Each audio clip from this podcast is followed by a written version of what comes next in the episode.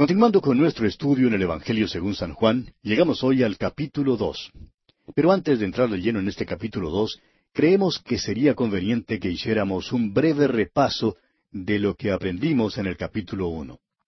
El primer capítulo de este Evangelio de Juan fue un capítulo algo extenso, algo largo. Así es que sería apropiado que hiciéramos un repaso aquí. En primer lugar, dividimos el capítulo uno en dos secciones principales. Primero, el prólogo al Evangelio de Juan, el cual trata de la encarnación de Jesucristo y comprende los versículos uno al dieciocho. Encontramos allí tres grandes bloques de construcción en el prólogo, y los otros versículos son como el cemento que los une. En cada bloque hay tres grandes declaraciones. El primer bloque es el verbo, es Dios, lo cual constituye la identificación. Y tenemos allí las tres declaraciones. El segundo bloque es el verbo fue hecho carne, lo cual constituye la explicación junto con sus tres declaraciones. Y el tercer bloque es el verbo dio a conocer a Dios, lo cual es la declaración junto con sus tres declaraciones. En el resto del capítulo uno, desde el versículo 19 hasta el versículo 51, tenemos la introducción al Evangelio de San Juan. En esta sección hay cuatro testimonios importantes. En primer lugar, tenemos el testimonio de Juan el Bautista. En el versículo 36 encontramos que Jesús es el que revela a Dios. En el versículo 29 tenemos que Jesús es el redentor de los hombres. En segundo lugar, tenemos el testimonio de Andrés. Y en el versículo 41 vimos que Andrés declara que Jesús es el Mesías, el Cristo. En tercer lugar, tenemos el testimonio de Felipe, quien en el versículo 45 declara que Jesús es el cumplimiento del Antiguo Testamento. Y en cuarto y último lugar, tenemos el testimonio de Natanael, quien declara, en el versículo 49, que Jesús es el Hijo de Dios, el Rey de Israel.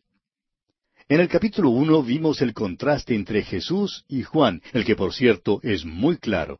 Cristo es desde la eternidad, en cambio Juan vino. Cristo es el verbo, Juan es un hombre. Cristo es Dios mismo. Juan fue enviado por Dios. Cristo es la luz. Juan testificó de la luz. Cristo es el objeto de nuestra confianza. Juan es el agente que señala a Cristo. Y esto pues constituye el contenido del capítulo uno del Evangelio según San Juan. Y ahora sí pasamos al capítulo dos. En este capítulo dos encontramos el milagro en la boda de Caná, el primer milagro del Señor Jesucristo. Llegamos ahora a un incidente muy importante en el ministerio de Jesús. Ocurre cuando fue convidado a la boda de Caná. Pues allí fue donde hizo su primer milagro. Leemos en el versículo once que este principio de señales hizo Jesús. Esto entonces es la respuesta a quienes enseñan que cuando el Señor Jesús era niñito, cuando vivía allá en Egipto, jugaba con los otros muchachitos que formaban unos pichones de barro y que cuando el niño Jesús los tocaba, pues que aquellos pichones se iban volando. Es una bella historia, pero no está basada en la realidad, amigo oyente.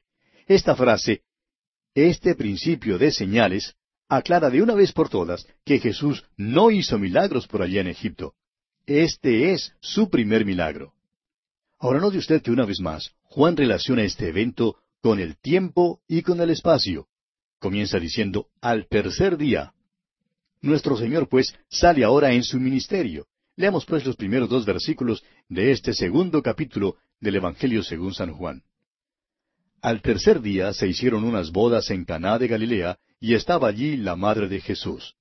Y fueron también invitados a las bodas Jesús y sus discípulos. Como ya hemos dicho, muchos creen que el motivo de que María, la madre de Jesús, estuviese allí era que ella era pariente de los que se casaban, o por lo menos de una de las familias. Creemos que esta es mayormente una suposición, pero bien puede que sea verdad. El Señor Jesús y sus discípulos también fueron convidados. Y como ya lo dijimos también, veremos aquí que Jesús hará su primer milagro. Usted recordará que el primer gran milagro de Moisés, o sea, la primera de las diez plagas, fue la de convertir las aguas del río Nilo en sangre. Aquí en este capítulo dos de San Juan, Jesús cambiará el agua en vino. Se cree que esta referencia al tercer día significa que esto ocurrió tarde en febrero o temprano en marzo del año 27 después de Jesucristo. Lo verdaderamente interesante es que Juan da con mucho cuidado los lugares geográficos. En el último capítulo estuvimos en Bethsaida y ahora nos encontramos en Caná de Galilea. Luego, más adelante, veremos que Jesús irá hasta Capernaum, según dice el versículo 12, y de allí a Jerusalén, según el versículo 13. De modo que Juan nos da aquí muchos datos geográficos. Juan dice que la madre de Jesús estuvo allí. Ahora no sabemos por qué, pero Juan nunca la llama por su nombre María en su Evangelio. Bueno, ella viene a Jesús con una petición bastante extraña. Fíjese usted lo que le dice a Jesús aquí en el versículo tres. Y faltando el vino, la madre de Jesús le dijo, No tienen vino. Aquí surge una pregunta en cuanto al vino. Hace algún tiempo, alguien que participa y concuerda con la teología liberal, escribió un artículo en el cual llamaba a Jesús contrabandista de licores. ¡Qué sacrilegio! En el tiempo de Jesús, el vino era parte integral, parte principal de la dieta. Sin embargo, la borrachera era condenada categóricamente. También es cierto que usaban vino en las ceremonias levíticas. Era la libación. Pero nunca hubo idea de borrachera relacionada con esta ofrenda. Una boda es una ocasión religiosa, y estas eran personas que creían en el Antiguo Testamento. Y usted puede notar que no hubo ninguna borrachera en esta boda. Ahora la boda es una descripción de otra boda que viene. El Señor Jesucristo comenzó su ministerio en la tierra en unas bodas, y lo terminará en cuanto a la iglesia con la celebración de sus bodas con ella. En la cena de las bodas del Cordero, la iglesia le será presentada como novia. Este pues es el primer milagro que hizo Jesús. El primer milagro público de Moisés fue el de convertir las aguas del Nilo en sangre. El primer milagro de Cristo fue el de cambiar el agua en vino, pues la ley por medio de Moisés fue dada, pero la gracia y la verdad vinieron por medio de Jesucristo. ¡Qué contraste, amigo oyente! Ahora, ¿qué quiso decir María con su declaración? En primer lugar, es bueno que nos demos cuenta del hecho de que esta era una familia muy pobre. Simplemente no había suficientes refrescos. En su comentario, Bengal dijo que cuando ella le dijo al Señor que no tenían vino, quiso indicar suavemente que él y sus discípulos deberían salir. Ahora, Juan Calvino, por su parte, escribió que era una sugerencia para que él divirtiera a los convidados con un discurso. Calvino creía que la madre de Jesús le decía, ¿por qué no les das alguno de tus famosos discursos? Pero el caso es que él todavía no había dado ningún discurso, porque este es el principio de su ministerio público. Pero algunos creen que bien pudo haber sucedido como Juan Calvino lo sugiere.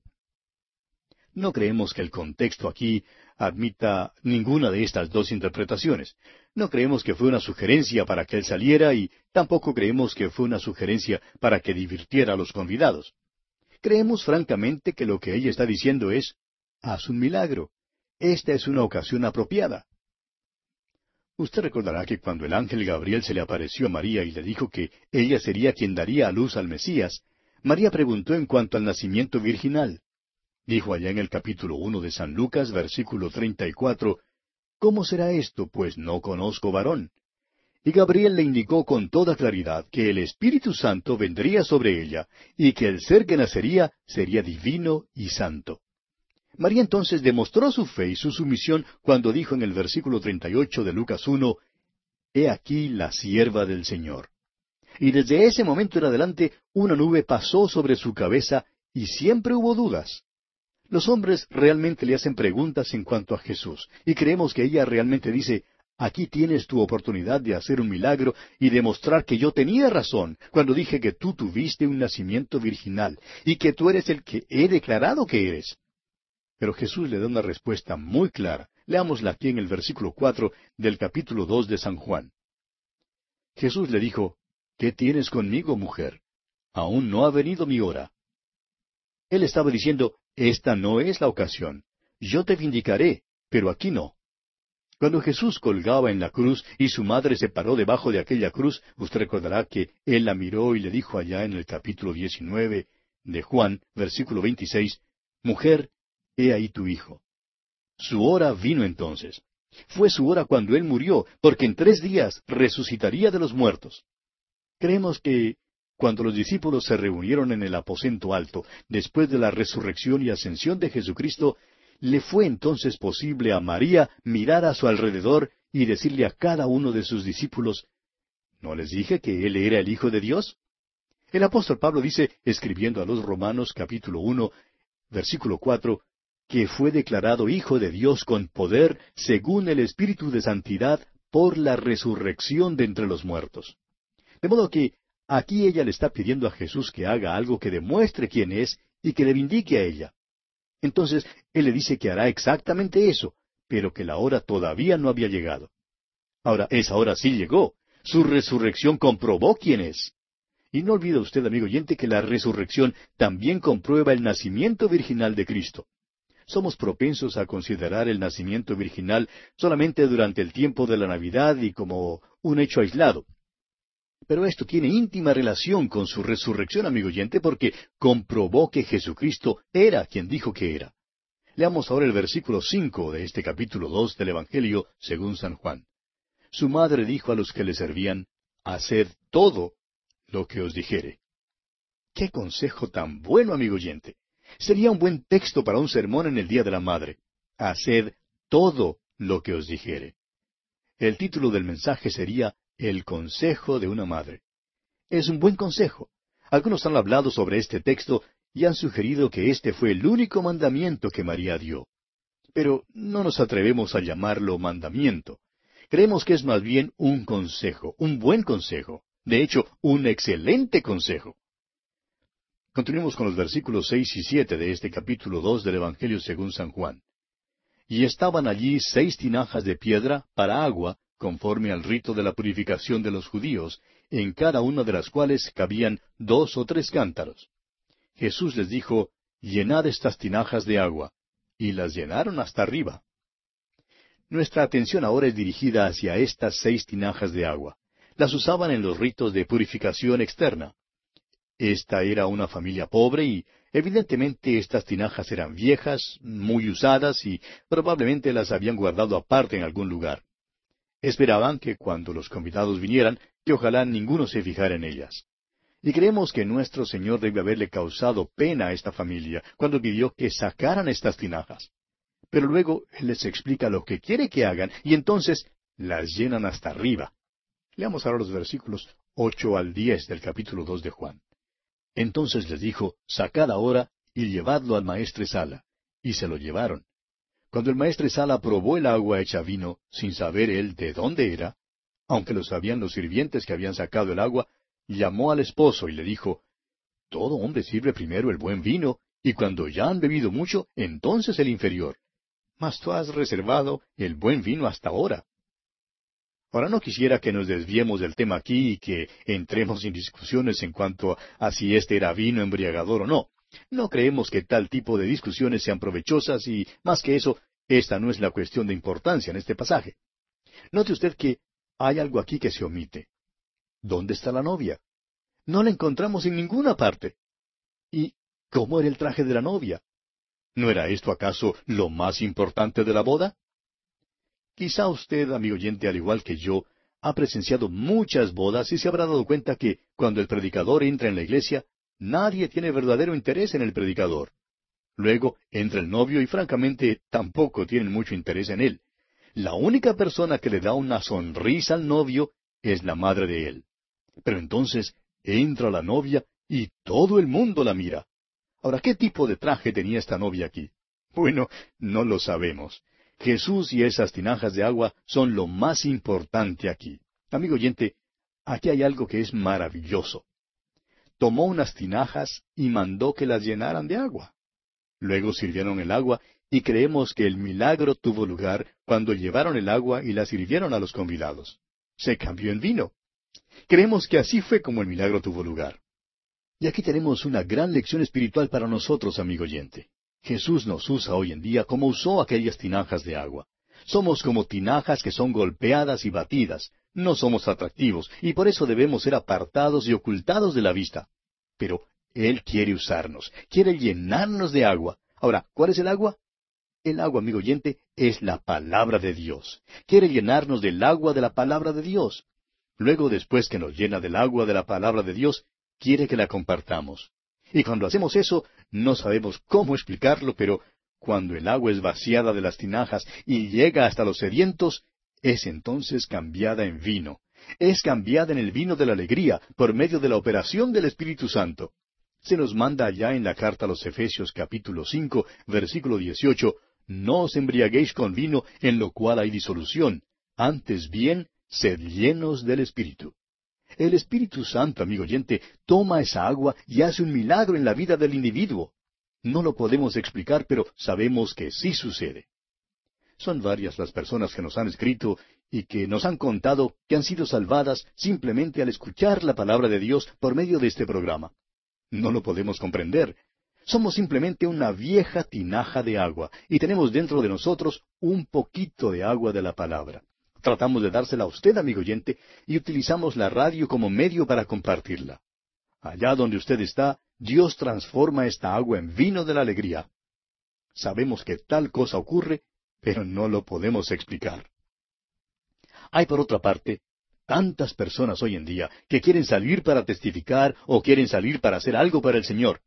Pero antes de poder hacer algo efectivo, amigo oyente, tenemos que recordar que somos simplemente unas tinajas de agua, viejas y golpeadas, y que Cristo quiere tomarnos y llenarnos con la palabra de Dios. Es precisamente por eso que la enseñamos con tanto ahínco en esta audición. Creemos que lo que le falta a usted, amigo oyente, es el vino de la alegría en su vida.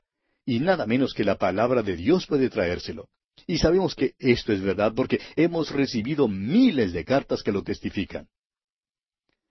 Bien, leamos ahora el versículo doce de este capítulo dos del Evangelio según San Juan. Después de esto descendieron a Capernaum, él, su madre, sus hermanos y sus discípulos, y estuvieron allí no muchos días. Creemos que esto se refiere a ese tiempo cuando su pueblo natal no le quiso aceptar. Usted recordará que en aquella ocasión trataron de acabar con él.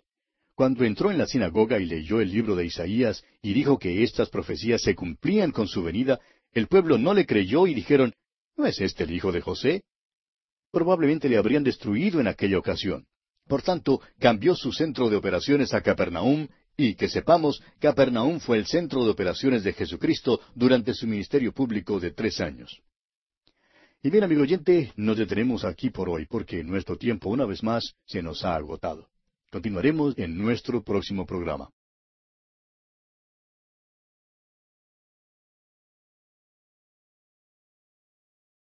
Continuamos hoy nuestro estudio en el capítulo dos del Evangelio según San Juan. Y llegamos ahora al relato sobre la primera ocasión en que Jesús purifica el templo. Leamos el versículo trece de este capítulo dos de Juan. Estaba cerca la Pascua de los judíos, y subió Jesús a Jerusalén. Tenemos aquí la mención de otro sitio geográfico. Jesús principió su ministerio en Caná de Galilea, fue a Capernaum y ahora está en Jerusalén. Fíjese usted que Juan llama esta fiesta la Pascua de los judíos. Ya no era la Pascua del Señor como se la llama allá en Éxodo 12, 27. Es la Pascua de los judíos, meramente una fiesta religiosa, sin sentido y vacía, simplemente un rito para ser cumplido. Aquel del cual habla la Pascua ya había venido. Porque nuestra Pascua, que es Cristo, ya fue sacrificada por nosotros, dice el apóstol Pablo, escribiendo en su primera carta a los Corintios, capítulo cinco y versículo siete. Nuestro Señor, pues, subió a Jerusalén. Ahora esto no ocurrió durante el principio de su ministerio público, sino probablemente al fin del primer año. A todos los varones les era requerido ir a Jerusalén tres veces al año para la fiesta de la Pascua, la fiesta de Pentecostés y la fiesta de los tabernáculos. Jesús pues subió a Jerusalén para la Pascua, una fiesta que se celebraba a mediados del mes de abril. Allí Jesús purifica el templo. En realidad lo purificó dos veces. La primera vez fue al principio de su ministerio y la segunda vez al fin de su ministerio. Continuemos ahora con el versículo catorce de este capítulo dos del Evangelio según San Juan. Y halló en el templo a los que vendían bueyes, ovejas y palomas, y a los cambistas allí sentados. Estaban vendiendo animales y tórtolas y cambiando dinero. Es muy interesante que no aceptaban ningún tipo de dinero allí, sino solo el dinero del templo. Ningún otro tipo de dinero podía ser usado ni ofrecido. Por tanto, tenían puestos para cambiar el dinero y por supuesto que estos hombres ganaban dinero al efectuar estas operaciones cambiarias. Ahora, ¿por qué tenían tal sistema? ¿Por qué hacían esto? Bueno, estaban allí porque estaban facilitando la vida religiosa. Era más cómodo cambiar el dinero allí mismo en el templo. Recibían las monedas romanas que tenían grabadas la efigie de César y la marca del paganismo, y las cambiaban por monedas judías que se podían usar en el templo. Estaban pues allí para la comodidad de los que venían a adorar. También cambiaban las monedas más grandes por su equivalente en monedas más pequeñas. Asimismo, vendían animales. Había mucho tráfico de aquellos animales para los sacrificios. Habían los que cobraban cierto precio por criar estos animales. Y esto proporcionaba también una oportunidad para hacer más cómoda la religión. Hoy en día tenemos el mismo problema con las muchas maneras de hacer más cómodas las iglesias. Y esto sirve para atraer a la gente. Hay tantos hermanos en la iglesia que parece que piensan en Cristo como un ser eh, algo anémico. Parece que no se dan cuenta de quién es Él en realidad. Pero encontramos aquí que nuestro Señor Jesucristo subió a Jerusalén en este tiempo y purificó el templo. Leamos los versículos quince al diecisiete de este capítulo dos de Juan. Y haciendo un azote de cuerdas, echó fuera del templo a todos, y las ovejas y los bueyes, y esparció las monedas de los cambistas, y volcó las mesas. Y dijo a los que vendían palomas, Quitad de aquí esto, y no hagáis de la casa de mi padre casa de mercado. Entonces se acordaron sus discípulos que está escrito, El celo de tu casa me consume. Amigo oyente, permítanos decirle que el Señor era fuerte, de eso no hay duda. La cita de la cual se acordaron sus discípulos era un versículo que se encuentra ya en el Salmo 69. Este salmo, o alguna porción de él, es citado diecisiete veces en el Nuevo Testamento y es uno de los seis salmos que son más citados en el Nuevo Testamento. Se cita una vez más en el capítulo quince de este Evangelio de Juan, versículo veinticinco, también en el capítulo diecinueve, versículo veintiocho.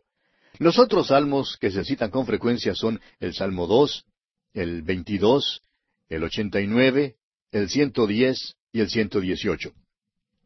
Si desea notarlos, vamos a repetirlos una vez más. Los seis salmos que son más citados en el Nuevo Testamento son el Salmo 69, luego el Salmo 2, el 22, el 89, el 110 y el 118.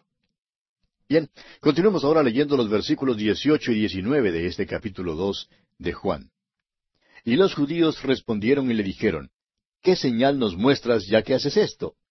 Respondió Jesús y les dijo, Destruid este templo y en tres días lo levantaré. La palabra que Jesús usó aquí para destruir es luo y significa desatar o, desunir. En realidad se refería a su cuerpo humano. Continuemos con el versículo veinte. Dijeron luego los judíos, en cuarenta y seis años fue edificado este templo, ¿y tú en tres días lo levantarás? El templo en aquel entonces era el templo de Herodes, todavía estaba en el proceso de construcción y ya había estado en construcción por cuarenta y seis años. Hay un uso específico de palabras griegas aquí que quisiéramos que usted vea, amigo oyente. En los versículos catorce y quince de este capítulo dos, donde se habla acerca de Jesús purificando el templo, el templo se declara con la palabra griega hierón, la que se refiere al templo en conjunto. Pero específicamente fue el atrio del templo lo que Jesús purificó. La palabra que Jesús usa aquí en el versículo 19 y que los judíos repiten en el versículo 20 es naos, y se refiere al santuario interior del templo. Esta palabra también puede usarse con referencia al cuerpo, como la utiliza el apóstol Pablo en su primera carta a los Corintios, capítulo seis, versículo 19, cuando dice que el lugar santo hoy en día no es un templo hecho de manos, sino que nuestro cuerpo es el templo, o sea, el naos del Espíritu Santo. Los judíos le preguntaron al Señor si en realidad quería decir que destruiría este templo. Pero claro que nuestro Señor quiso decir el templo de su cuerpo. Ahora el versículo 21 aclara este concepto. Dice allí, mas él hablaba del templo de su cuerpo. Jesús dijo que si destruían este templo, él lo levantaría. Ahora la palabra que usó era egeiro, la cual Juan usa cinco veces en su Evangelio. Su verdadero sentido es despertar, y cada vez que se usa, la palabra se refiere a la resurrección. El apóstol Pablo usó la misma palabra en su sermón en Antioquía de Pisidia, y allí la usó cuatro veces. Se refiere a la resurrección de Cristo y también a la resurrección de los creyentes. Es usada también en el capítulo trece de los Hechos, versículo treinta, donde dice, Mas Dios le levantó de los muertos. Esta palabra encierra en su significado la acción de despertar, o sea, el despertar de la muerte. Cuando Lázaro fue levantado de los muertos, allá en el capítulo once de este Evangelio de Juan, versículo cuarenta y tres, Jesús clamó a gran voz, Lázaro, ven fuera. También es el mismo pensamiento, pero no es la misma palabra, que nuestro Señor le habló a la hija de Jairo, uno de los principales de la sinagoga. A esta niña le dijo, Despiértate, ovejita. Y esto es lo que encierra esta palabra, Ejeiro.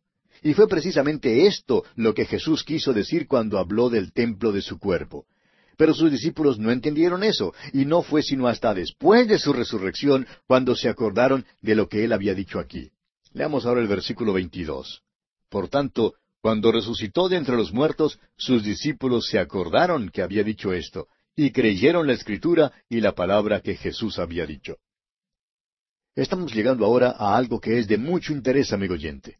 En realidad, debemos leer desde el versículo 23 y seguir leyendo el capítulo 3 donde tenemos la historia de Nicodemo. Todo esto tuvo lugar en Jerusalén durante el tiempo de la Pascua. Leamos pues el versículo 23. Estando en Jerusalén en la fiesta de la Pascua, muchos creyeron en su nombre, viendo las señales que hacía. Muchas personas que leen esto dicen, cuán maravilloso es que muchos creyeron en él. Pero, amigo oyente, no fue nada maravilloso porque esta no era la fe salvadora de ninguna manera. Ellos simplemente hacían una señal afirmativa cuando veían los milagros que él hacía. Pues fíjese usted lo que sigue aquí en los versículos 24 y 25.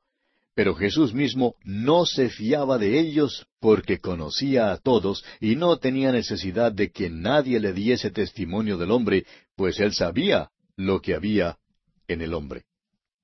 En verdad, el lenguaje que se usa aquí revela que él no se fiaba de ellos. La fe de ellos no era la fe genuina, no era esa fe salvadora de ninguna manera.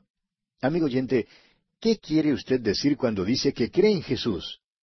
¿Quiere decir que cree en las verdades del Evangelio? Sería difícil contradecirlas, ¿verdad? Pero Él murió por sus pecados.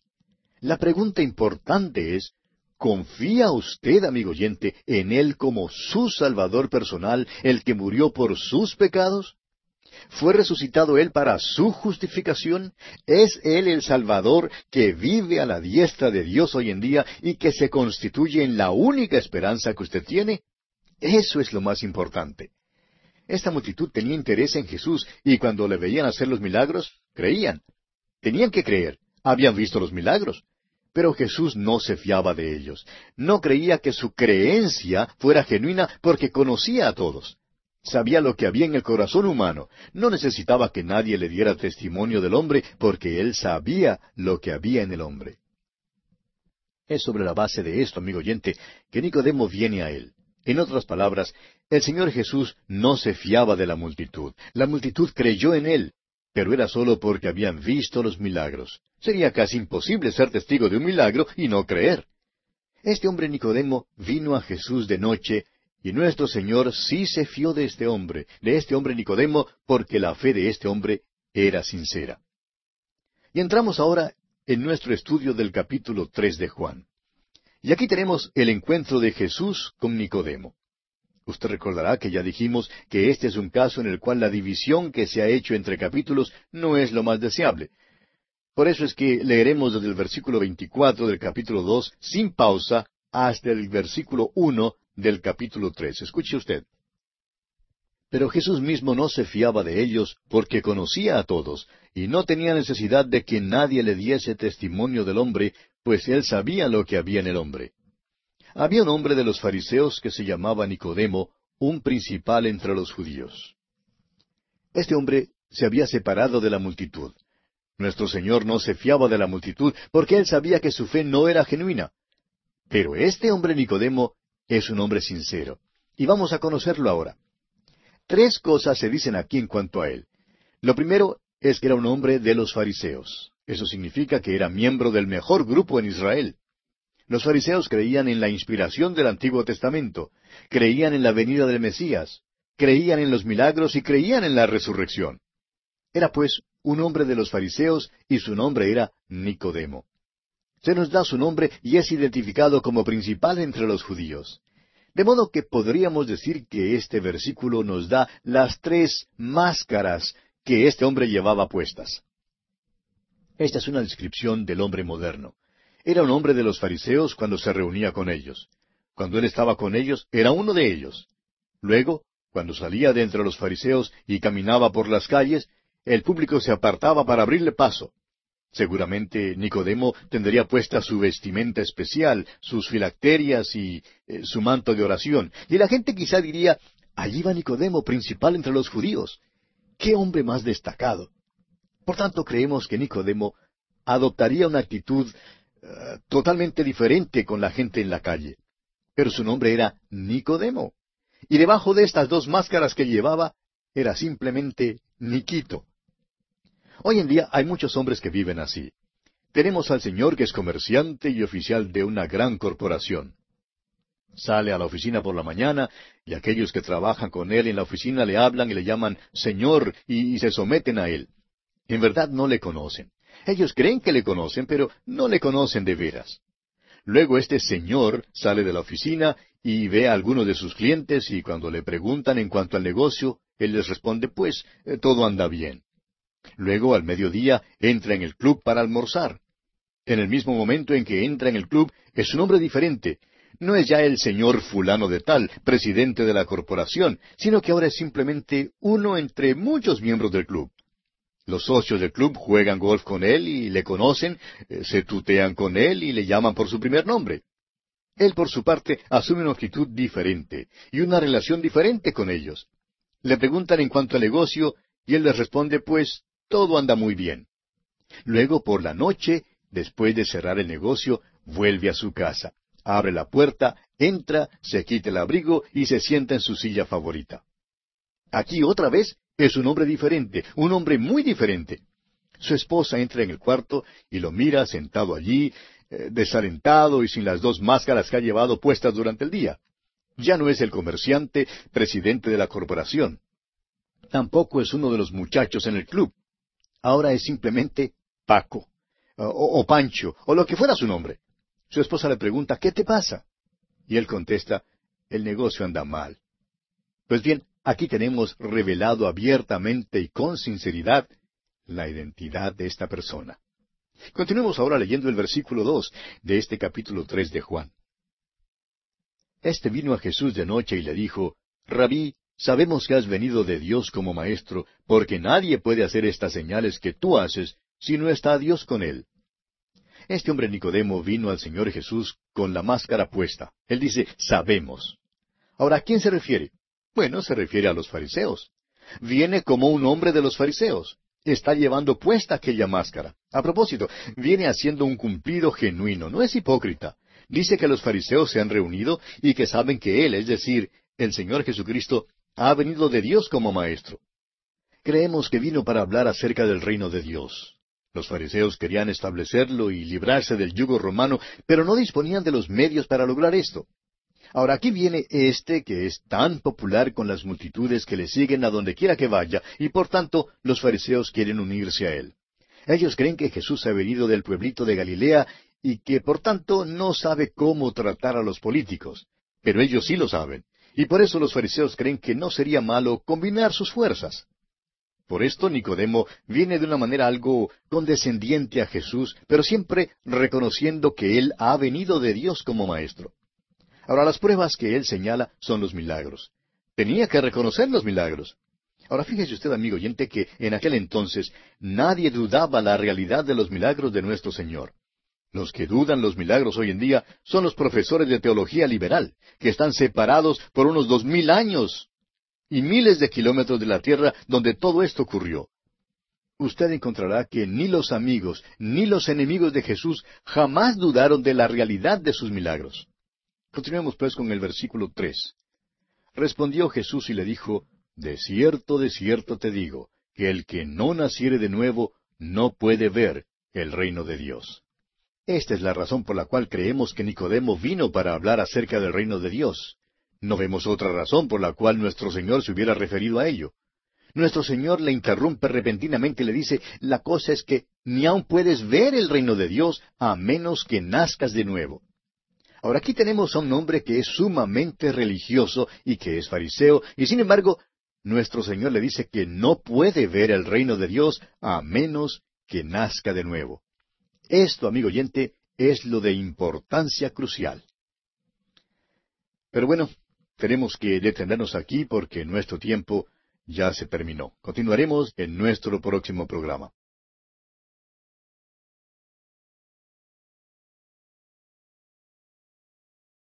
Continuamos hoy estudiando el capítulo tres del Evangelio según San Juan. Y en nuestro programa anterior comenzamos a considerar el diálogo de Jesús con Nicodemo. Ya hemos visto que este hombre Nicodemo es diferente a la multitud. Era un hombre genuino, pero era un hombre que tenía tres máscaras. Era fariseo, era principal entre los judíos y era simplemente Niquito. Hizo un genuino cumplido a Jesús y nuestro Señor nunca le acusó de ser hipócrita. Vino como fariseo hablando acerca del reino de Dios. Y vimos que nuestro Señor Jesucristo le interrumpe repentinamente y le dice que necesita nacer otra vez, que no puede ver el reino de Dios a menos que nazca de nuevo. Ahora, si es que este hombre vino para hablar del reino y de su establecimiento, lo cual creemos que hizo, entonces es cierto que esta declaración de nuestro Señor le desvió. Ahora se quita la máscara de fariseo, aunque todavía es principal entre los judíos. Continuemos entonces leyendo el versículo cuatro de este capítulo tres del Evangelio según San Juan. Nicodemo le dijo, ¿Cómo puede un hombre nacer siendo viejo? ¿Puede acaso entrar por segunda vez en el vientre de su madre y nacer? Jesús le dijo a Nicodemo que le era necesario nacer de nuevo. Realmente la palabra que él usó significa también nacer de lo alto. Pero parece que Nicodemo solo pudo pensar en términos físicos, pues quitándose su máscara condescendiente de fariseo, le pregunta a Jesús, bueno, ¿y cómo puede hacer esto? ¿Cómo puede uno que ya es adulto volver al vientre de su madre para entonces nacer de nuevo?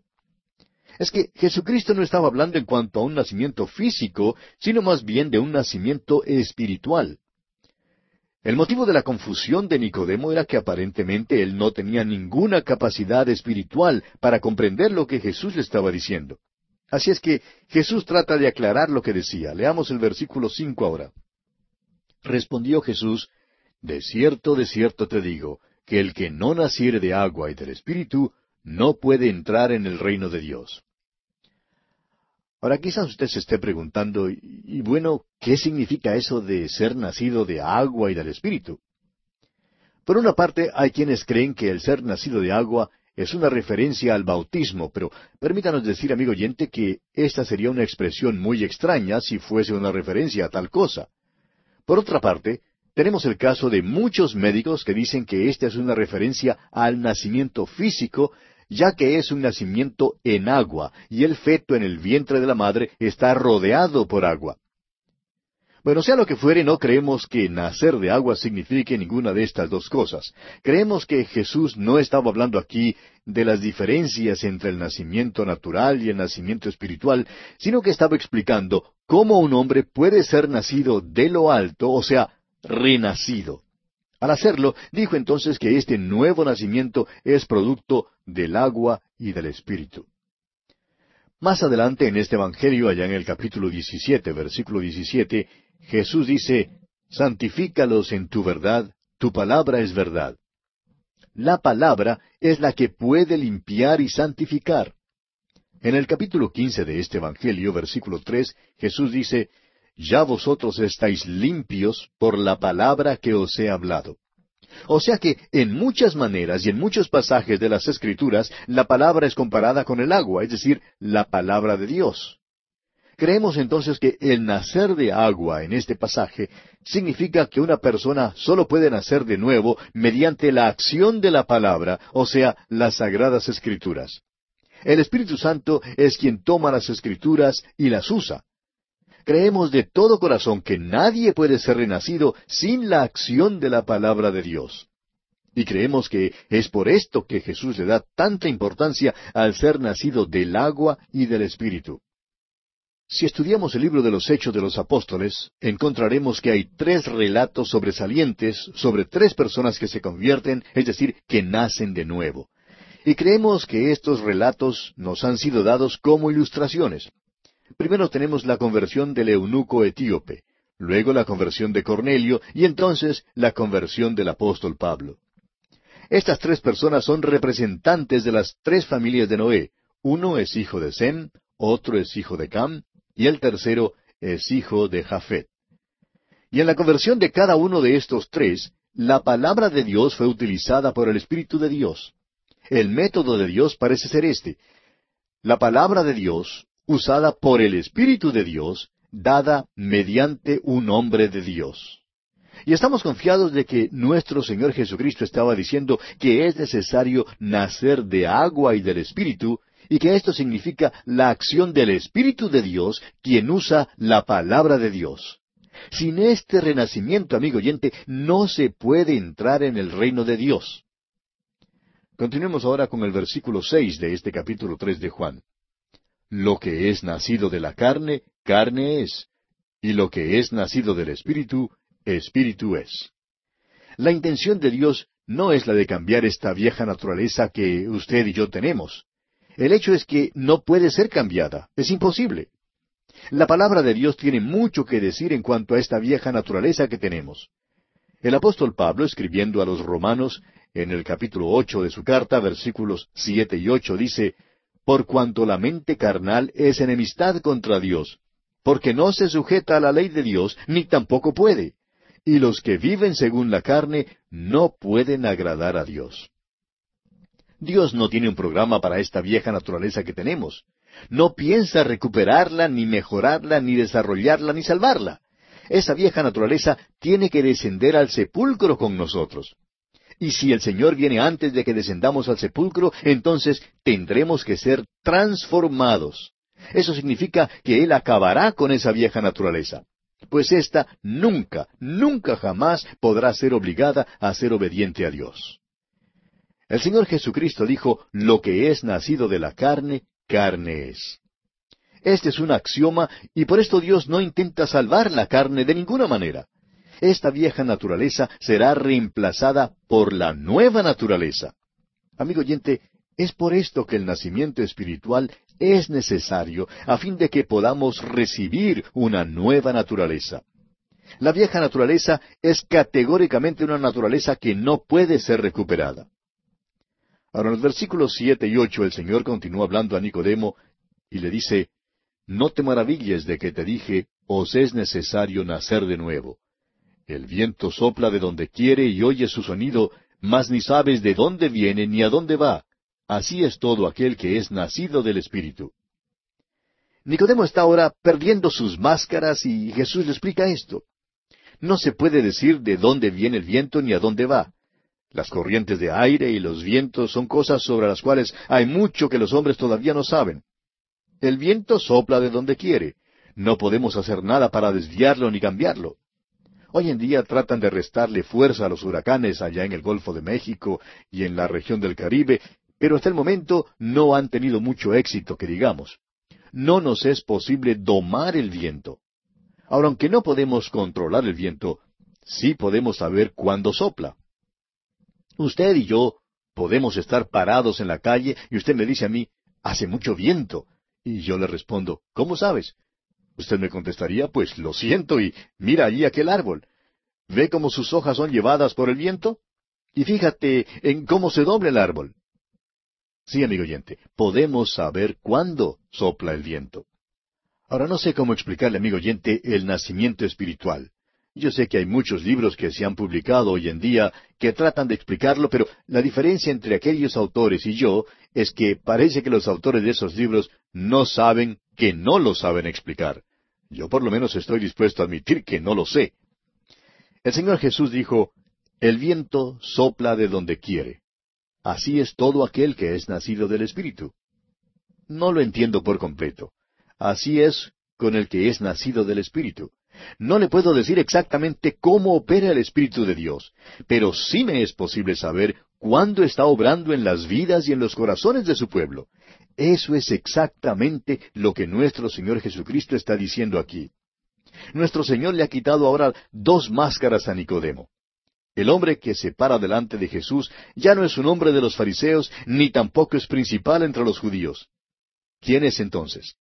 Vamos a ver lo que dice el versículo siguiente, el versículo nueve de este capítulo tres de Juan. Respondió Nicodemo y le dijo, ¿Cómo puede hacerse esto? Ahora se para allí simplemente Niquito. Se pregunta en cuanto a cómo estas cosas pueden ser, y veremos que nuestro Señor le habla muy claro. A propósito, a usted y a mí nos es posible ponernos las máscaras cuando estamos los unos con los otros, y hoy en día hay muchos que las llevan puestas. Cuando están con cierto grupo se portan de cierta manera. La máscara, amigo oyente, esconde cómo somos en verdad. Pero cuando venimos al Señor Jesús, tenemos que quitarnos todas estas máscaras. Jesús nos verá tal como somos en realidad y tratará a cada uno de nosotros de conformidad. Así trató a Nicodemo. Ahora el versículo diez dice, Respondió Jesús y le dijo, ¿Eres tú maestro de Israel y no sabes esto? Nuestro Señor aquí hace uso de la sátira. Le está diciendo a Nicodemo que él creía que Nicodemo era principal entre los judíos, y sin embargo ahora se estaba portando como si Jesús le estuviera diciendo algo que no podía ser verdad.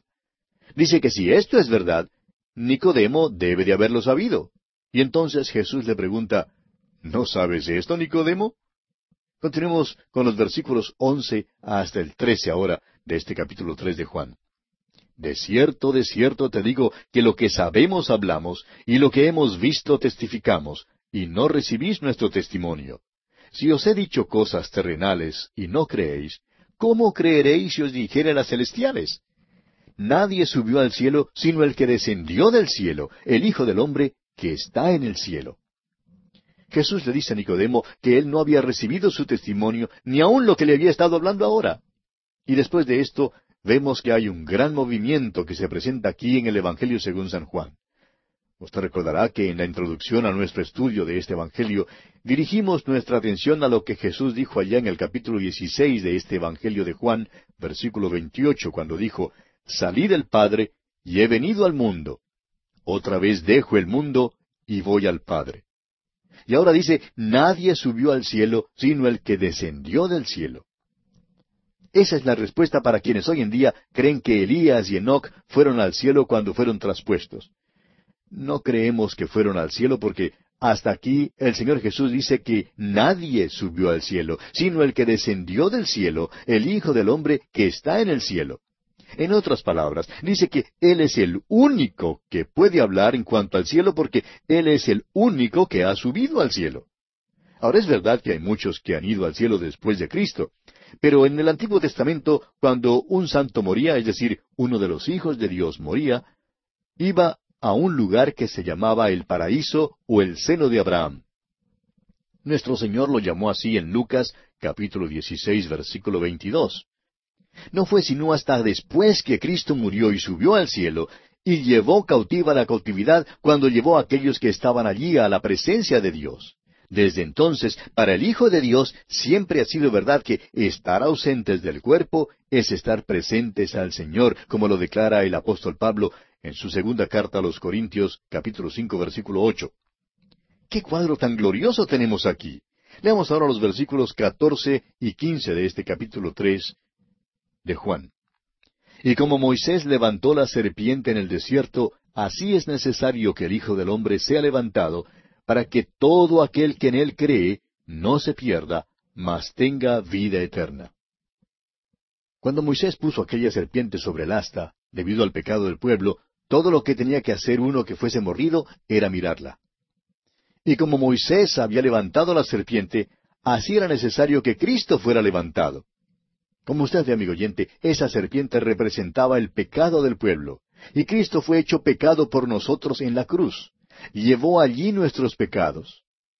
Y como Moisés levantó la serpiente en el desierto, así es necesario que el Hijo del Hombre sea levantado.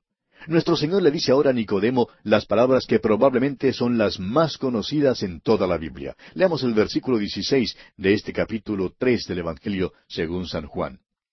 Porque de tal manera amó Dios al mundo que ha dado a su Hijo unigénito para que todo aquel que en él cree no se pierda, mas tenga vida eterna. Hay dos cosas que necesitamos notar aquí. La primera es que nos dice que es necesario nacer de nuevo. Y la otra es que es necesario que el Hijo del Hombre sea levantado. Estas dos cosas están relacionadas. Se necesita ambas cosas, la muerte y la resurrección de Cristo. Es necesario que Él sea levantado. Y siendo que Él ya ha sido levantado y que ya ha llevado nuestro castigo, ahora el Espíritu de Dios puede regenerarnos, puede hacernos nacer de nuevo. Pero no nos olvidemos que es necesario, imprescindible, nacer de nuevo. Esa es la única manera por la cual Dios nos puede recibir. Ahora el motivo de todo esto es que de tal manera amó Dios al mundo. Dios nunca salvó al mundo por medio de su amor. Esa es la gran equivocación del día. No dice aquí que el amor de Dios salvó al mundo, porque el amor de Dios de por sí nunca podría salvar al pecador. Dios, amigo oyente, no salva por amor, Dios salva por gracia. El apóstol Pablo escribiendo a los Efesios dice con toda claridad en el capítulo dos de esa carta, versículos ocho y nueve, porque por gracia sois salvos por medio de la fe, y esto no de vosotros, pues es don de Dios, no por obras, para que nadie se gloríe. Ahora, ¿cómo le salva Dios a usted? Dios le salva a usted, amigo oyente, por su gracia. Porque de tal manera amó Dios al mundo que ha dado a su Hijo unigénito para que todo aquel, y aquí usted, amigo oyente, puede poner el nombre suyo, y yo puedo poner el nombre mío también, para que todo aquel que en Él cree no se pierda, mas tenga vida eterna. Ahora fíjese usted que junto con la palabra cree está la pequeña preposición en. Significa creer en Cristo, es decir, confiar en Él como el único que llevó la pena del pecado. Esto es lo personal. Cada uno de nosotros individualmente necesita creer que Él murió en el lugar nuestro. Amigo oyente, es necesario que crea que Él murió por usted. Veamos ahora los versículos 17 y 18 de este capítulo 3 de Juan. Porque no envió Dios a su Hijo al mundo para condenar al mundo, sino para que el mundo sea salvo por él. El que en él cree no es condenado, pero el que no cree ya ha sido condenado porque no ha creído en el nombre del unigénito Hijo de Dios. Vemos aquí que cuando Jesús vino la primera vez, no vino como juez. Esto quedó bien aclarado en su conversación con aquel hombre en Lucas capítulo 12, que quiso que el Señor juzgara entre él y su hermano. Él le dijo en el versículo 14, Hombre, ¿quién me ha puesto sobre vosotros como juez o partidor? Jesucristo no vino como juez la primera vez, vino como Salvador. Ah, pero la segunda vez, la próxima vez que venga, entonces sí vendrá como juez. Ahora dice que Dios no le envió al mundo para condenar al mundo, sino para que el mundo sea salvo por él. Y el que no cree ya ha sido condenado. Amigo oyente, si usted no cree, déjeme decirle que usted ya es condenado. ¿Por qué? Porque no ha creído en el nombre del unigénito Hijo de Dios. Aquel maravilloso nombre es Jesús. Su nombre es Jesús porque Él es el Salvador del mundo. Cualquiera que cree en aquel nombre ya no está bajo la condenación, bajo la pena de muerte eterna, sino que tiene vida eterna. Continuemos con los versículos 19 hasta el 21. Y esta es la condenación, que la luz vino al mundo, y los hombres amaron más las tinieblas que la luz, porque sus obras eran malas. Porque todo aquel que hace lo malo aborrece la luz y no viene a la luz para que sus obras no sean reprendidas mas el que practica la verdad viene a la luz para que sea manifiesto que sus obras son hechas en Dios. ¿Lo ve, amigo oyente, que este es el juicio del mundo? El día en que el mundo crucificó a Cristo, el mundo hizo una gran decisión. Ahora debe ser juzgado por Dios, y de eso es de lo que se habla aquí. Recuerde que Jesús está hablando con Nicodemo aquí y que Nicodemo era fariseo. Los fariseos creían que cuando viniera el Mesías vendría como juez. El Antiguo Testamento presenta dos aspectos de la venida del Mesías. Uno es su venida como Salvador, llegando para morir, para pagar la pena. El otro aspecto es su venida como juez, y la palabra aquí significa esto. Razonaban entonces los fariseos que el Mesías sería un juez cuando viniera, porque dice en el Salmo capítulo dos, versículo nueve, que los quebrantarás con vara de hierro. Daniel habla de él como juez del mundo entero, en Daniel capítulo siete, versículos trece y catorce. El Salmo 45 habla del reinado del Mesías sobre el mundo con justicia. Y en Isaías 11, versículos 3 al 5, se habla acerca de sus juicios con justicia. Y también en el capítulo 42 de Isaías, versículos 1 al 7, se habla de sus juicios con justicia. Amigo oyente, el Señor Jesús le está diciendo a Nicodemo con suma claridad que Dios no había enviado a su Hijo esta primera vez para juzgar al mundo, sino para que el mundo fuese salvo por él. La palabra que se traduce aquí por mundo es cosmos, y esto quiere decir que el propósito redentor de Dios abarca el mundo entero. No vino para condenar ni para juzgar al mundo, sino para salvarlo. En Cristo, amigo oyente, no hay ninguna condenación. Pero aquellos que no creen en Cristo ya están condenados. Es pues nuestra oración, amigo oyente, que allí donde usted se encuentra, en este mismo momento, abra las puertas de su corazón al Hijo de Dios, el Señor Jesucristo, y le permita constituirse en su Salvador personal. Hágalo ahora mismo y sea salvo por toda la eternidad.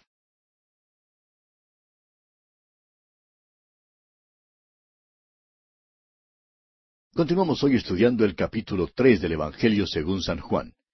En nuestro programa anterior avanzamos hasta el versículo 21 y decíamos que este es el juicio del mundo. El día en que el mundo crucificó a Cristo, el mundo hizo una gran decisión. Ahora debe ser juzgado por Dios. Recordamos que Jesús estaba hablando con Nicodemo aquí y que Nicodemo era fariseo.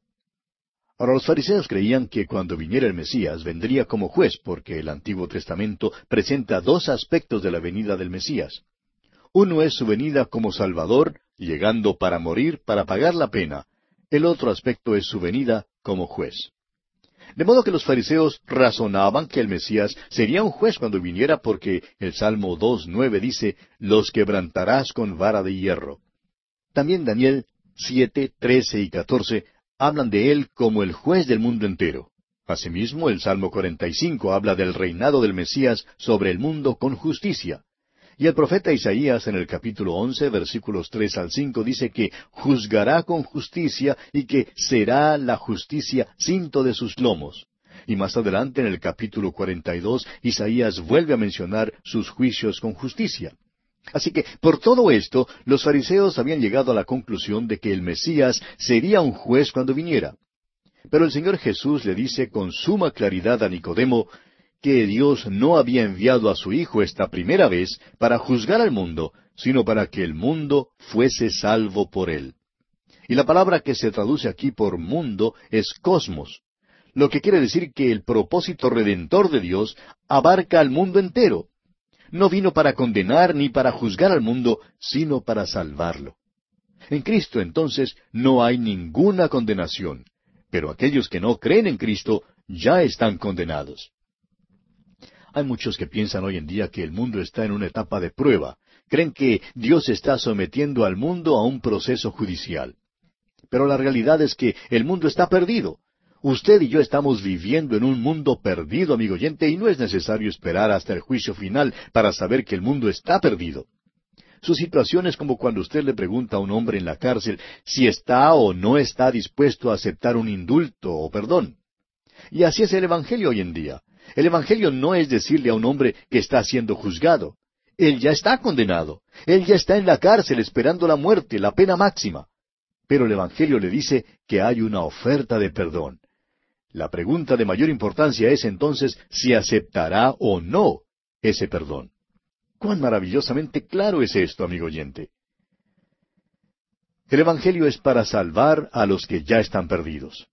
La condenación o el juicio es que la luz ha venido al mundo, pero siendo que el hombre es pecador por naturaleza, sus obras son malas. La Biblia dice aquí que los hombres amaron más las tinieblas que la luz. El hombre que no ha nacido de nuevo es como las ratas, que siempre corren hacia el rinconcito más oscuro cuando se enciende la luz. Es natural que los hombres no quieran la luz, porque revela sus malas obras. Solo los que vienen a Cristo y solamente los que se vuelven a Él quieren la luz. Ahora, al comienzo de este programa dijimos que comenzaríamos nuestro estudio de hoy considerando a partir del versículo 22. Pero creemos que es necesario devolvernos un poco y leer una vez más los versículos 20 y 21 de este capítulo 3 de Juan. Porque todo aquel que hace lo malo aborrece la luz y no viene a la luz para que sus obras no sean reprendidas. Mas el que practica la verdad viene a la luz para que sea manifiesto que sus obras son hechas en Dios. Fíjese usted que en estos versículos nuestro Señor habla en cuanto a tantas cosas desde el punto de vista negativo. Dice, porque todo aquel que hace lo malo aborrece la luz y no viene a la luz para que sus obras no sean reprendidas. Es mucho lo que se habla por allí en cuanto al poder del pensamiento positivo, pero amigo oyente, la verdad es que hay mucho poder también en el pensamiento negativo y en el hablar negativo. Escucha otra de las cosas negativas que el Señor Jesucristo dijo. Allá en el Evangelio según San Marcos, capítulo dos, versículo diecisiete, leemos, No he venido a llamar a justos, sino a pecadores. En el mismo Evangelio de Marcos, capítulo diez, versículo cuarenta y cinco, el Señor dijo, Porque el Hijo del Hombre no vino para ser servido, sino para servir y para dar su vida en rescate por muchos. Y en el versículo 17 de este capítulo 3 de Juan, Jesús dice, porque no envió Dios a su Hijo al mundo para condenar al mundo. Pero Jesús añade aquí que todo aquel que hace lo malo aborrece la luz. En otras palabras, cualquiera que practique habitualmente lo que es malo odia la luz. La luz y la verdad son lo mismo, mas el que practica la verdad viene a la luz. Dice el versículo 21 de Juan capítulo 3. Pero el error y las tinieblas siempre andan juntos, siempre presentan un contraste total ante la luz y la verdad. Y con esto termina este relato sobre la entrevista entre Jesús y Nicodemo. Tenemos ahora el testimonio de Juan el Bautista. Leamos los versículos 22 al 24 de este capítulo 3 de Juan. Después de esto vino Jesús con sus discípulos a la tierra de Judea y estuvo allí con ellos y bautizaba. Juan bautizaba también en Enón, junto a Salim, porque había allí muchas aguas, y venían y eran bautizados, porque Juan no había sido aún encarcelado. En esos días Juan todavía podía predicar que el reino de los cielos se ha acercado, pues fue después de la tentación del Señor que encarcelaron a Juan. Esto es lo que nos cuentan los otros evangelistas. Continuemos ahora con los versículos 25 y 26 de Juan capítulo 3. Entonces hubo discusión entre los discípulos de Juan y los judíos acerca de la purificación. Y vinieron a Juan y le dijeron, Rabí, mira que el que estaba contigo al otro lado del Jordán, de quien tú diste testimonio, bautiza, y todos vienen a él. Esta es una declaración muy interesante, amigo oyente. Nos imaginamos que los discípulos de Juan estaban algo celosos y envidiosos de la popularidad de Jesús le sugieren a Juan que ni aún debe de mencionar el nombre de Jesús. Y luego implican que fue un error haber dado testimonio de él, en primer lugar porque ahora todos se iban a Jesús. Pero notemos la reacción de Juan el Bautista. Él hace una declaración muy clara y demuestra que él no tiene nada de envidia en su corazón. Leamos los versículos siguientes, versículos 27 hasta el 30 de este capítulo 3 de Juan.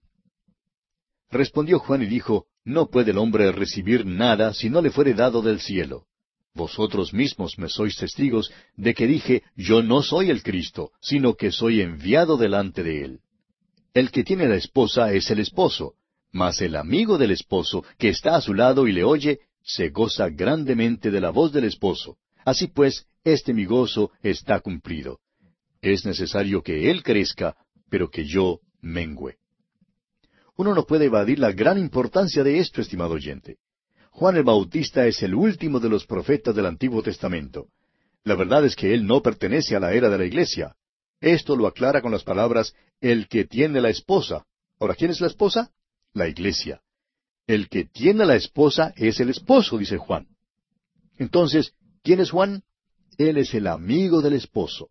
Es verdad que Él estará presente en la cena de las bodas del Cordero, pero Él no forma parte de la iglesia.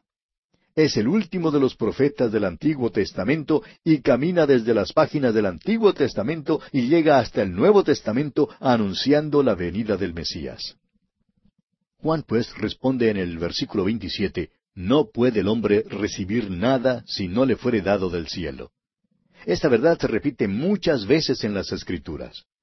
El Señor Jesús mismo dijo allá en el capítulo seis de este Evangelio de Juan, versículo sesenta y cinco, Ninguno puede venir a mí si no le fuere dado del Padre. Cuán grandes son estas declaraciones, amigo oyente. Y luego Juan dice que es necesario que Jesús crezca, pero que Él mengüe. Su ministerio ahora viene llegando a su fin. Leamos los versículos 31 al 36 de este capítulo 3 de Juan. El que de arriba viene es sobre todos. El que es de la tierra es terrenal y cosas terrenales habla. El que viene del cielo es sobre todos. Y lo que vio y oyó, esto testifica, y nadie recibe su testimonio. El que recibe su testimonio, éste atestigua que Dios es veraz. Porque el que Dios envió, las palabras de Dios habla, pues Dios no da el Espíritu por medida. El Padre ama al Hijo y todas las cosas ha entregado en su mano. El que cree en el Hijo tiene vida eterna, pero el que rehúsa creer en el Hijo no verá la vida, sino que la ira de Dios está sobre él. Juan pone muy en claro que el Señor Jesucristo es superior y da este maravilloso testimonio en cuanto al Señor Jesucristo. El que cree en el Hijo tiene vida eterna. La tiene ahora mismo. Estimado oyente, esto no se puede expresar en forma más clara. Juan el Bautista predicó el Evangelio como usted bien lo puede ver. Proclamó que los hombres están perdidos sin Cristo, pero que pueden tener vida eterna por la fe en Cristo. ¿Qué testimonio tenía este hombre? ¿Qué testimonio tan grande para el Señor Jesucristo? Y bien, así concluye nuestro estudio del capítulo tres del Evangelio según San Juan. Llegamos ahora al capítulo cuatro. Este capítulo narra uno de los incidentes más importantes en la vida del Señor Jesucristo, su encuentro con la mujer samaritana. Comencemos pues leyendo los primeros tres versículos de este capítulo cuatro de Juan. Cuando pues el Señor entendió que los fariseos habían oído decir, Jesús hace y bautiza más discípulos que Juan, aunque Jesús no bautizaba, sino sus discípulos, salió de Judea y se fue otra vez a Galilea. Al parecer, esto sucedió inmediatamente después del encuentro entre Jesús y Juan el Bautista en el capítulo tres. Probablemente esto ocurrió cerca del 27 del mes de diciembre y cuando Juan el Bautista ya estaba en la cárcel. Creemos que cuando Juan fue encarcelado, Jesús salió de Judea y regresó a Galilea. Ahora, ¿por qué salió de Judea? Bueno, no quería precipitar de antemano una crisis. Es que el Señor Jesús estaba andando según un horario. Aquel horario era un horario celestial, un horario fijado por el Padre.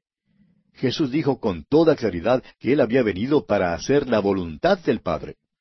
Dijo allá en el capítulo diez de este Evangelio, versículo dieciocho, con respecto a su vida, Nadie me la quita, sino que yo de mí mismo la pongo. Tengo poder para ponerla y tengo poder para volverla a tomar. Este mandamiento recibí de mi Padre. Estaba hablando en cuanto a su muerte venidera. No podían prender a Jesús sino cuando llegara su hora. Y es en el capítulo trece de Juan donde primero leemos que llegó la hora de Jesús. Allá en el versículo uno de ese capítulo trece dice, antes de la fiesta de la Pascua, sabiendo Jesús que su hora había llegado para que pasase de este mundo al Padre, Jesús pues estaba andando según un horario, un horario previsto, amigo oyente, y vino para cumplir la voluntad del Padre. Es por esto que Jesús se fue otra vez a Galilea. Regresó a donde estaba su centro de operaciones. Ya hemos indicado que creemos que este centro estaba ubicado en la ciudad de Capernaum. Continuemos ahora con el versículo cuatro de este capítulo cuatro de Juan. Y le era necesario pasar por Samaria. Aquellas palabras le era necesario nos llaman la atención. ¿Por qué le era necesario pasar por Samaria? Bueno, porque quería alcanzar a la mujer samaritana. Escúchele usted en el versículo 34. Mi comida es que haga la voluntad del que me envió y que acabe su obra. Le era pues necesario pasar por Samaria. Al parecer, su destino era Cana de Galilea, aquel lugar donde había cambiado el agua en vino. Había un hombre noble, un oficial del rey en Capernaum, que tenía un hijo enfermo. Jesús se dirige hacia Capernaum, pero le es necesario pasar por Samaria. Si usted mira un mapa de esa región, verá que había tres rutas que él podría haber tomado. Podría haber viajado junto a la costa. Había allí un camino que hoy en día todavía está allí. Podría haber pasado por Perea, que está al otro lado del Jordán, o bien podría haber pasado por Samaria. El historiador Josefo nos dice que la ruta más directa era la que pasaba por Perea, pero Jesús no tomó esa vía. Pasó por Samaria porque sabía que allí le esperaba la mujer samaritana. Continuemos ahora con el versículo cinco. Vino pues a una ciudad de Samaria llamada Sicar, junto a la heredad que Jacob dio a su hijo José. El sepulcro de José está cerca de la bifurcación del viejo camino romano al sur de Sicar. Allí Junto al pozo fue donde Jesús se encontró con la mujer samaritana. El monte Gerizim estaba situado al noroeste de allí, y la sinagoga de los samaritanos estaba en la cuesta del monte Gerizim. Y esta es, en breve, la escena de este lugar a donde llega el Señor. Leamos ahora el versículo seis. Y estaba allí el pozo de Jacob. Entonces Jesús, cansado del camino, se sentó así junto al pozo. Era como la hora sexta. La hora sexta, según la hora romana, sería las seis de la tarde. Pero al parecer aquí seguimos la hora judía y esto correspondería a las doce del mediodía. Dice que estaba cansado del camino. Cuán perfectamente humano era Jesús. Y Juan, el autor de este Evangelio, lo presenta como el Hijo de Dios, como Dios manifestado en la carne. Él dijo al principio de este Evangelio, el Verbo fue hecho carne. Amigo oyente, Nuevamente hay algo aquí que es profundo, aun cuando el lenguaje es sencillo. Piénselo. El Dios de la eternidad vino a esta tierra. El Verbo fue hecho carne y habitó entre nosotros. Y al pasar por Samaria se sentó allí junto al pozo para alcanzar a esta mujer samaritana. En aquel entonces los samaritanos por lo general eran personas bastante pobres. Continuemos con el versículo siete de este capítulo cuatro de Juan. Vino una mujer de Samaria a sacar agua, y Jesús le dijo, Dame de beber. Como lo veremos más adelante, era obvio que esta era una mujer de vida licenciosa. Era una mujer ruda e inmoral. Hoy en día la llamaríamos una mujer de vida alegre. ¿Qué contraste hay entre ella y el hombre que vimos en el capítulo anterior, Nicodemo?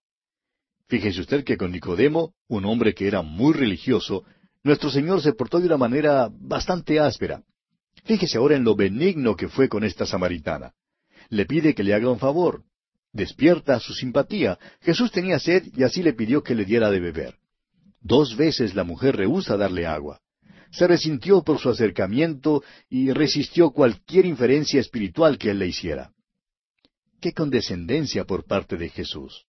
Él, quien es el agua de vida, le pide a ella que le dé un poquito de agua.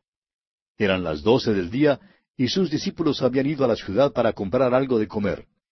Y el versículo nueve de este capítulo cuatro de Juan dice, La mujer samaritana le dijo, ¿Cómo tú, siendo judío, me pides a mí de beber que soy mujer samaritana? Porque judíos y samaritanos no se tratan entre sí.